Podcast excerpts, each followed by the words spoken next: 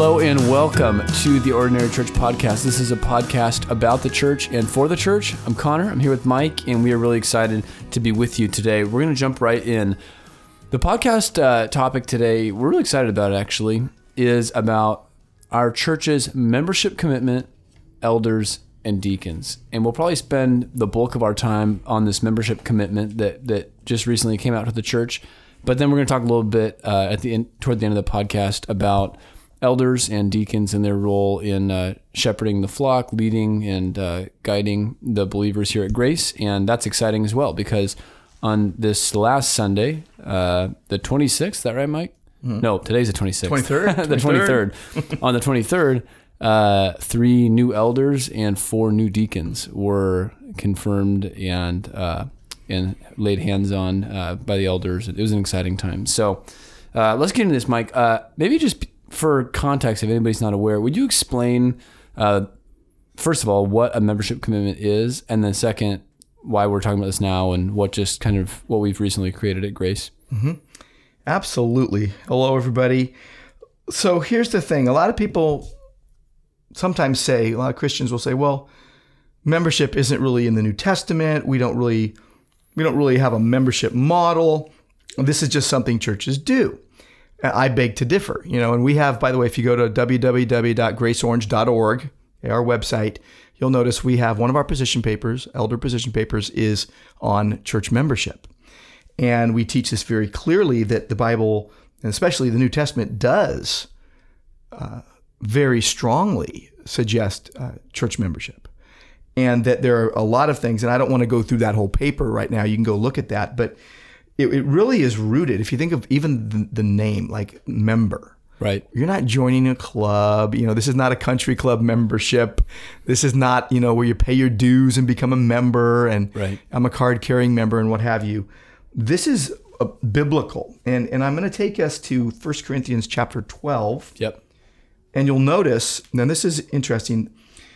Well, I'm going to pick it up. If you pick it up with us at verse 12. So 1 Corinthians 12, 12. Here's how it reads This is the word of God. For just as the body is one and has many members, and all the members of the body, though many, are one body, so it is with Christ. For in one spirit we were all baptized into one body, Jews or Greeks, slaves or free, and all were made to drink of one spirit. Verse 14 For the body does not consist of one member, but of many. Drop down to verse 20. As it is, there are many parts, yet one body. Drop down to verse 25. Uh, I'm, I'm telling you this so that there would be no division in the body, but that the members may have the same care for one another. Verse 26 If one member suffers, all suffer together. If one member is honored, all rejoice together. And then verse 27, this will be the last verse I read. Now you are the body of Christ and individually members of it. I think I heard the word. you got it right there. now, the Greek word is melos, okay? It means it, it literally means a member or a limb, like your your arm. Okay, right. it's a limb of the body. Yep. It's a body part. In fact, it it is translated part like three different times in the New Testament, but. Uh, 33 times in the New Testament, it's member or members. Okay? Now, that's where we get the word for members. But where we get the concept of church membership is all through the, the New Testament. And every time like a church is mentioned, a church and that kind of thing, it's always talking about a local assembly to which real people in real time belong to a real church under real elders. Right. And it's not just like a concept like, hey, I'm a member of the body of Christ, the universal body of Christ, and I'm just one among many, and I don't know any of them, and I'm not really in a church. No, that that's not possible. Mm-mm. So biblically, members, and the reason we I want to tee this up this way is because now you have a membership commitment, and these are the type things we talk about with people that come to be a member at Grace Church of Orange, and there's plenty of people that that attend Grace Church and maybe have attended for many years and haven't become members. We want them to become members, okay? Because it's biblical. And there's a higher level of awareness on the part of the member. I'm a part of this body. I'm responsible. Like I preached on Sunday in 1 Thessalonians 5, verses 14 and 15, that all those imperatives were for the church. Admonish the unruly, right? Uh, help uh, help the weak and uh, be patient with everyone, all those things. And there were four, six imperatives. And it was that's what the church does for each other. So uh, there's a heightened awareness there, but also a heightened um, accountability Right. To elders and and to and to the people. And so yeah, we put this together, and uh, it's got ten statements. It's on our website. It, it does have 10 statements. and it's on our it website. is on People the can check it out. And it's got Yeah. Bible references for all ten Right. statements. Yeah. Right.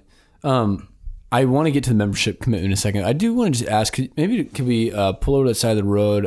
I'm thinking of someone who might be listening and they're not a member, um, and they're kind of maybe they maybe they have been at Grace for a while and and just are kind of feeling like you know it just feels a little you know formal to me. Mm-hmm. I feel like I can get along just fine at Grace without being a member. Do you have any encouragement to somebody who's kind of feeling that way? Like, why is it important to be a member? Because someone, you know, just from the outside looking in might say, well, what's the big difference between being a member, you know, Mm-hmm. quote, or just showing up and being a regular attender? Sure. Any thoughts there? Yes. And by the way, I liked your wording. Let's pull over to the side of the road. I like that. Just pull the uh, car over to the side of the pull road. the car over to the side of the road. I can text while I drive. No, it's- no, no, no. That's illegal. Don't do that. Don't do that. No. Uh, yeah, let's pull over to the side of the road and have a little talk. Okay. So yeah, for the person who you know you've been at Grace Church of Orange for a long time, you're like that's a little formal, this that, and I can get along just fine. Let me, and I mean this kindly, but let me point something out to you that maybe you haven't realized. That mindset if we haven't encouraged it as a church, is an independent streak. It's it's almost like I'm going to do what I want, and because the elders of this church set up a membership when we started this church, and we we meant it. It was a um, it was the model that we saw in the in the Bible, and so we wanted to follow it. So if someone is in the body going, well, I'm just going to do this because I don't really want to do that, you're saying I'm not actually going to submit to my elders on this. The problem with that is if you if you choose that as your first thing that you won't submit to, what else? What else are you going to do that maybe will harm body life? Being a believer is not, hey, I'm an independent contractor and I happen to be blessing Grace Church with my presence for a while until I want to blow out of town. And you go, whoa, no, I've been here 35 years. Wonderful. But wait, on whose terms? God's terms are yours. Hmm. So what I'm submitting is that God's terms say to do this. Now, we could have said, hey, we're not going to have a formal membership. Sure. Okay? Because we have you fill out a form that gives your testimony and your background. Bible doesn't say to do that. We have freedom to do that, but Bible doesn't say to do it. Right. We could have said we're going to have an informal membership where anyone who commits with us, you know, just kind of gives the thumbs up and and kind of does what the person does when they say I can get along without the formal membership. The problem with that is we've we have set up a formal membership and we have the freedom to do so. There's no biblical, you know, injunction against that. And so what I would say to encourage this person, and you're already probably feeling a little raw here. You're like, you just ripped off a scab. What do you, Connor asked you to encourage us and you're beating me up, you know. I would say to encourage you is join the church. And and maybe because the elders set it up that way hmm. and say, this is my first step of of submitting to the leaders. You know, Hebrews 13, 17. Obey your leaders. And and and uh they they are those uh, submit to them, and they are those who who are going to give an account because they keep watch over your souls, and let them do it with joy and not with grieving. It's really tough to know who's really in the body when when you haven't become a member. Yeah. Like, hey, are they committed to the body? Are they like I don't as the pastor, I don't know what people give. I will never know what people give. I know what I give, and that's it. But I don't know what other people give, and I'm not going to go look around and say, but but are they serving? Are they committed? But have they have they submitted to the leadership of the church such that they say, I'm going with this program. Right. Yeah. Yeah. Yeah. And I think I- was one who put the language of formal out there, but it's actually if you if we really think about what we're trying to do, we're trying to just express something in an organized way that actually happens really organically in the body Right. amongst believers who gathered together and said we want to follow Christ together and we we recognize certain elders that Oh, yeah. God's given us Right. and we're going to submit to them as well. Yeah, and let me just Yeah. say this: I, I said I wasn't going to go through the whole, you know, membership um, uh, position paper, and some of you might have already dialed it up. But here, let me point out two things in it that I think maybe some Christians don't think through. In the New Testament, here's one example: when, in Pe- when Peter says, I exhort the elders among you as a fellow elder, he is speaking to a local church, and they were all identified as part of the flock of those elders because it says, Shepherd the flock of God among you. So it already presupposes that the, the, the congregation has already said, We're part of your flock. Right. The shepherds know. They have to know who those sheep are. Yes. Yeah. Yes. Identifiable. Yeah. Second thing, in First Timothy, you have it says, "Let a, a widow be put on the list," and then there's this, there's this these qualifications. Yeah. Uh, a widow indeed, in a local church, you would know. You would even have lists like of a widow of widows that need to be cared for by the church because they're known and they're recognized as a part of that church, part of the flock Right. that needs to be cared for. Right. That's helpful to know there's a precedent for lists, keeping track of things. and Absolutely. knowing Yeah. knowing you're Just you have to yeah. know who the flock is Right. yeah Absolutely. Thanks for that. Um, Let's get into this membership commitment. I don't know that we'll necessarily read it in full, but we could kind of pick our way through and maybe just point out some mm-hmm. ideas that because we we kind of were you know the elders, the pastoral staff, we were all kind of you know putting our minds together on this and mm-hmm. trying to come up with something that we thought captured the kind of things that believers would want to joyfully commit to. So let me just begin. I'll, I will begin at the beginning. I'm going to read the preamble. Having been brought together by God's grace and mercy to repent of our sin and believe in the Lord Jesus Christ for salvation, and having been baptized upon our profession of faith, we seek to live out the following commitments we make before God and to one another as members of Grace Church of Orange. Um, Mike, before we get into it, do you have any any thoughts on the significance of that language of we're making a commitment before God and before one another? yes so first of all people are saying look hey i'm i'm i'm a believer i'm i'm i'm convinced that i've been regenerated by by the spirit of god in the gospel and I, I've I've gone through baptism. I've professed my faith publicly, but now I'm making this commitment before God because I always live in the presence of God, before the face of God, coram deo. But also, I'm not again. I'm not an independent contractor. I'm not a lone ranger.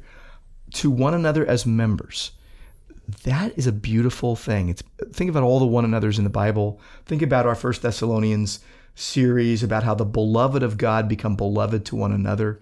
Uh, you became very dear to us, First Thessalonians 2 8. You know, we were well pleased to impart to you not only our, our lives, but the very word of God. Uh, uh, excuse me, not only the word of God, but our very lives, since you became very dear to us, beloved. And I think just to say, wow, we're in this together, we're a body together in a local assembly.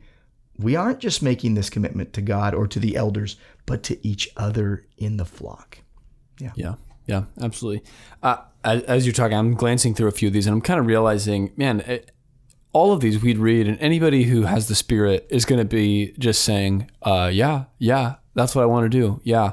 Um, so I don't. I, I rather than going through all of them, I was just going to point out maybe one or two that that stand out. One that stands out is in light of your preaching in First Thessalonians right now. Just this one that hits at the idea of unity.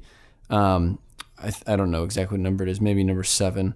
We will seek to live peaceably with all people as far as it depends on us, being diligent to preserve the unity of the Spirit in the bond of peace, dealing biblically with any conflicts that arise, putting the welfare, welfare of others before our own. Do you have any um, any thoughts on maybe just like putting some legs on that, helping someone think through what are the implications, uh, you know, of that commitment for my life? So Romans 12, 18 basically says, as far as possible, as far as it depends on you, live peaceably with all or be at peace with all people.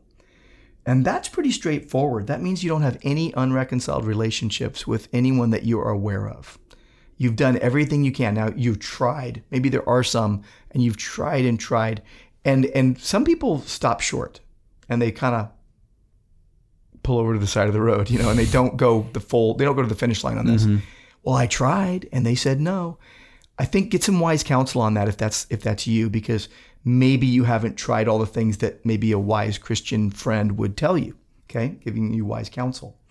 But the idea that we would we would live like this is that we are basically thinking outside of ourselves and you know being diligent to preserve the unity of the spirit and the bond of peace um, dealing biblically what that means is if you sinned against me i'm going to go straight to you i'm not going to gossip behind your back i'm not going to get a coalition of people against you i'm going to go straight to you and and appeal to you that we want to be at peace bring it up to you um, it, it's that kind of model. It's an other oriented way of living, which is what God intends. Yeah, absolutely. Another one, uh, number two, I had re- read past this one, but uh, we will seek to live holy lives empowered by the Holy Spirit, denying ungodliness and worldly lust because sin no longer has dominion over us, walking in newness of life.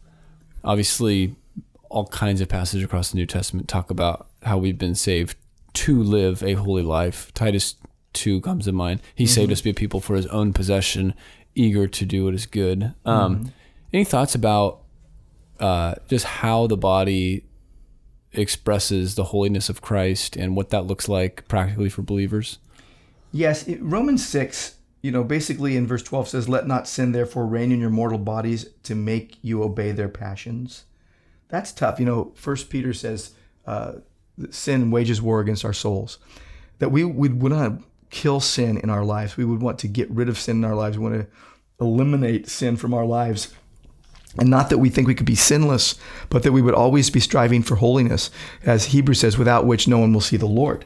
So don't present your members uh, to sin as instruments for unrighteousness. Present yourselves to God as those who have been bought, brought from death to life, and your members to God as instruments of righteousness. Sin will have no dominion over you. You are now not under law, but under grace. And that's a, a, a body life thing. This is spoken, this is not an individualistic thing. This is we're caring for one another such that we don't want our sin spilling out on other people Right. or breaking out on other people. And again, we live with a consciousness of, well, I don't feel very holy sometimes. I feel like I'm I feel like I'm falling and but I'm repenting and I've got fellow believers that are helping me live and I'm helping them grow in Christ too. So I think it's just that idea of walking in newness of life. It's not like we're walking around and we all have the whitest clothes on with no dirt on them, okay? Right. Or that like, you know, if you're in a football game and you didn't get in the game so there's no mud on your jersey, you know, your uniform. No, no, no. We're we're not we we, we walk through this world and we get muddy and dirty and mucky, Yep. right? Yep. But we confess our sins and God is faithful and Right. righteous and will forgive us of our sins, cleanse us from all unrighteousness. But we're doing this together and we're just we're aware that we're seeking to please God, not ourselves. Right, absolutely. I remember reading a, a Jerry Bridges book, and he talked about how, as a young guy, he was really concerned about personal holiness and was always praying, "Oh, you know, God, help me to be more holy, make me more holy." Yes. But as he got older, his prayer shifted towards, "Lord, make us more holy. You know, please help your church." And I think he meant the local church he was in and the church at large. Make us, you know, more holy together. And I think that it really is true, you know, as we walk with others and even just grow in our relationships with friends in the body, there's more of a desire to see them walking closely with the Lord and we hurt when they hurt and are distant from Him. So, yeah, absolutely. Okay, last thing that uh, I want to touch on from the membership commitment, and this will kind of launch us into maybe just a few uh, a few minutes of conversation about elders and deacons, but toward the end, number nine, uh, the commitment says, We will joyfully submit ourselves to the elders who are called to keep watch over our souls, trusting that God has placed them in positions of leadership as humble, imperfect shepherds for our good. Mm-hmm. So that's basically just a commitment to submit to the elders that God's put here in the body at grace and know know that they're the ones who are called to keep watch over our souls. And then trusting and this is i think a key thing. It's god who's put them where they belong. Mm-hmm. And yes they're imperfect. And every single leader in this church is of course sinful and imperfect but jesus has given to us exactly the men among the elders and then among the deacons the men and women who he wants to be leading the body um, so I'll just open up to you, Mike. Where where does your mind immediately go when we start to talk about elders and deacons? What's on your mind right now in light of the new elders and deacons that the Lord's given us? It's the model that is given in the New Testament of, of the structure of the church. When Paul told Titus, hey, you need to put in order what remains, he was speaking of appointing elders and deacons in each local church. So the roles of elders and deacons, and you know, those roles are differentiated. We got 1 Timothy 3, 1 through 7 for elders, as well as 1 Peter 5 and Acts 20 and Titus 1, 7 and 9. But then with deacons, uh, 1 Timothy 3, 8 through 12. But the idea that the elder, overseer, pastor, shepherd, all referring to the same office in the church, they're called to shepherd the flock and give humble oversight and teach the word and administer the ordinances and practice church discipline and equip the saints for works of service. That can't be underestimated. This is the way God set it up. To the point where I would go as far as to say if there's a church that is operating outside of these bounds, they're not as biblical as they could be, or they're not as healthy as they could be, even though they might be a great church. Uh, now that hits into you know churches have different traditions. Well, are your traditions biblical? Okay, Right, right. and so yeah, you, you want to and, and you don't have one elder in a church. Now maybe a guy plants a church, but he should be looking for elders, men that are qualified to, to be equipped to be elders. And so you want a plurality of elders. You want a very clearly in the New Testament, it's a plurality of elders. And then you have deacons who assist the elders in the care of God's church. My friend Alex Strauch said it very well, assisting the elders in the care of God's church. That's what the New Testament church uh, deacon does in serving and meeting practical needs in the church, ministers of mercy and compassion. And where my mind goes to that is not primarily to the honor that we have pointed out recently in, in verses that we've been preaching about that, Hebrews 13, 17 and Hebrews 13, 7, and also when I was preaching uh, 1 Thessalonians chapter 5, verses 12 and 13. Um, I my it would first go to the weightiness of being an elder. And every elder I know, every humble elder I know, really takes it seriously and it's a sober commitment and they are not ever flippant about being an elder. It's you're under orders from God. you know. And so I, I think first of the elder role. I think then of a deacon role where every good deacon is saying, How can I help? How can I help? Yeah. And they keep asking that question and they Yeah. keep doing those things. And then I think of the church, and I think a church that, and our church is a good model of this, of receiving, just gladly receiving the leadership of, of, of God appointed leaders. And interesting when you say God appointed leaders, how do we know? Well, it became clear to us. You know, our elders deliberated for probably a year on the, the newest three elders. And we were training them before that, starting to equip them before that, because their names had been put forth. But uh, I've never known of a situation where the first time we ever put someone's name forth, we just make them an elder right away. No. Now we do that with deacons at times, but we equip them as well. But it's it's a different role, and again, the deacon role isn't as weighty for the church. The church doesn't hinge as much on deacons because deacons don't lead the church. Elders oversee and lead the church, and biblically speaking. Right. And so and Which that's, is, that's I was going to say, it's actually interesting that you say that because there's a lot of churches where that's obviously not the case. I know. I But know. but sorry, go on. Yeah, a lot of a lot of churches the, the staff leads the church, right? And they don't even have elders. Or you can't find them anywhere on their website or Right. they just or the whole staff is the elders. That's not a biblical model either. or in some or in some older maybe Baptist models, it's the deacon board Deacons. that has all the power, right? yeah, or you have trustees and not even in the Bible. that's right. Trustees. No, so yeah, and, and again, it doesn't mean that those things are bad per se. But I think if we circumvent the biblical model, we're always kind of in uncharted territory where like, Mm. hey, you know, are we up a creek without a paddle here because we haven't thought it through, you know? Yeah, We've yeah. just gone with tradition. Right. So we're we're always going to go back. What does the Bible say about church leadership? And and I do think just there's this. I'm going to say it's almost imperceptible. The leaders leading and the followers following, and everyone working together, and no one pulling rank. I'm one of your elders. I've never heard one of our elders say that, nor would we. No. I'm one of our elders. You need to listen to me because I'm one of your elders. Never. Mm, No, that's like a parent who says, "You need to listen," or a husband to his wife, "You need to listen to me because I'm your husband." Uh, sorry, you already lost it. Right. Okay, you need to repent, buddy. Right, right. And if an elder ever said that, we would repent. We have to repent. Yeah. And so, no, it's it's this.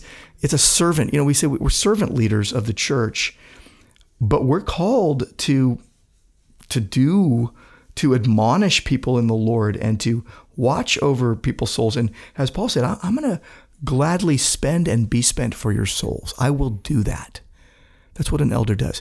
By the way, real quick, and I, I know our time is running short, but in 1 Peter 1, excuse me, I don't know why I said 1 Peter 1, uh, 1 Timothy 3, verse 1. I don't know. My, my We'll head, get there. My head thought one thing and my, my mouth said another. So 1 Timothy 3, 1. The saying is trustworthy. If anyone aspires to the office of overseer, he desires a noble task.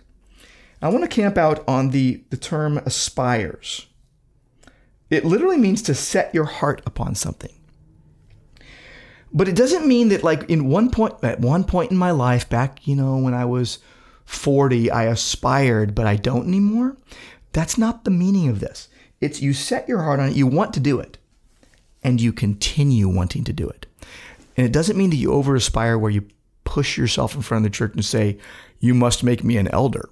Okay, any man I've seen that over aspired didn't become an elder.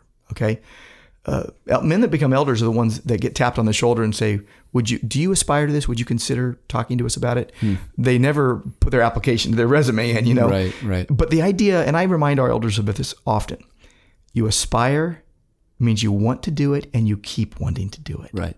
Yeah. I like the line, um, aim to be mistaken for an elder before you are one. You Oh, know? that's a good one. Yeah. Right, right, I, I like that. Um, yeah. I'm reading a book right now that maybe you gave me, Path to Being a Pastor. Did you give me that? Yeah. I'm just like slowly picking my way through it, but but he says that the language of calling is really not that helpful. But you know, in the New Testament, aspire. Mm-hmm. That's what that's what um, you know Paul uses. Do you aspire Right, to right. this? Is it a desire that God's put in your heart? Not has He called you from on high? You know, have the heavens opened and oh, you know, you're supposed to be an elder. Uh-huh. No, just normal desire that the Lord gives you in your heart. You know? Yeah. And listeners, um, because especially because of our last two podcasts where we talked about reading books and what have we've you, been talking about it. we just name checked this book, The Path to Being a Pastor. It's by Bobby Jamieson. It's by Crossway. Subtitle: A Guide for the Aspiring.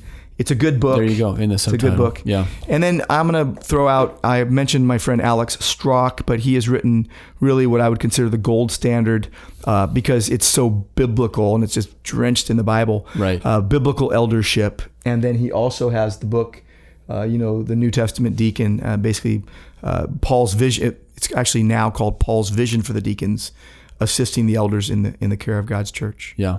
Yeah. Right on. Uh, That's last, by Lewis, oh, excuse me, Lewis and Roth Publications. Lewis and Roth. Okay. Yeah. And by the way, listeners, if you're from Grace Orange, we have copies of both of these books. Yeah. And I've got a lot of books. If you want to Just stop by, we'll give you a copy. Yeah. Yep. Yep. If you're aspiring in any way or you want to know more about it, uh, come on by, tell us, and uh, Right. contact us, and we'll get you a copy.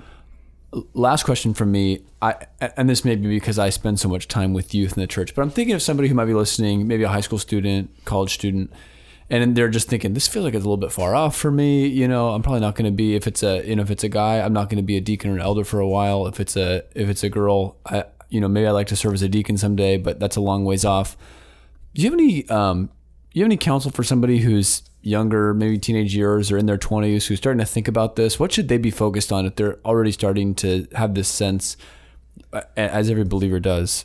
I just want to serve the Lord, you know, as much as I can, and maybe even just considering. I wonder what the future might hold for me. How would you encourage somebody who's in that younger stage of life? Yeah, great question, and, and my heart beats with that because that's um, often uh, it's a time where you can become a little bit disillusioned. Like, hey, does anyone even notice that I'm wanting to follow Christ? And right, and you want people in your life that's saying, hey, keep doing, keep doing what you're doing, and you're doing a great job. Let me mention something from First Peter chapter five, because it speaks to this.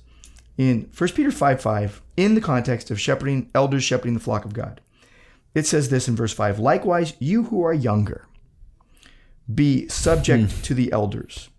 Clothe yourselves, all of you, with humility toward one another. God opposes the proud, but gives grace to the humble. Humble yourselves, therefore, under the mighty hand of God, so that at the proper time he may exalt you. And that's being exalted to heaven, not to be exalted to a position. Mm-hmm. Okay? Casting all your anxieties on him because he cares for you. Be sober minded, be watchful. Your adversary, the devil, prowls around like a roaring lion, seeking someone to devour. Resist him, firm in your faith, knowing that the same kinds of suffering are being experienced by your brotherhood that are throughout the world. And after you have suffered a little while, the God of all grace, who has called you to his eternal glory in Christ, will himself restore, confirm, strengthen, and establish you. To him be the dominion forever and ever. Amen. And I say all of that, to, and let me sum it up with this Be faithful in following Christ, love Jesus the most Yeah. And serve him in however you can, but just do the next good, right, true, godly thing or things that God has given you to do.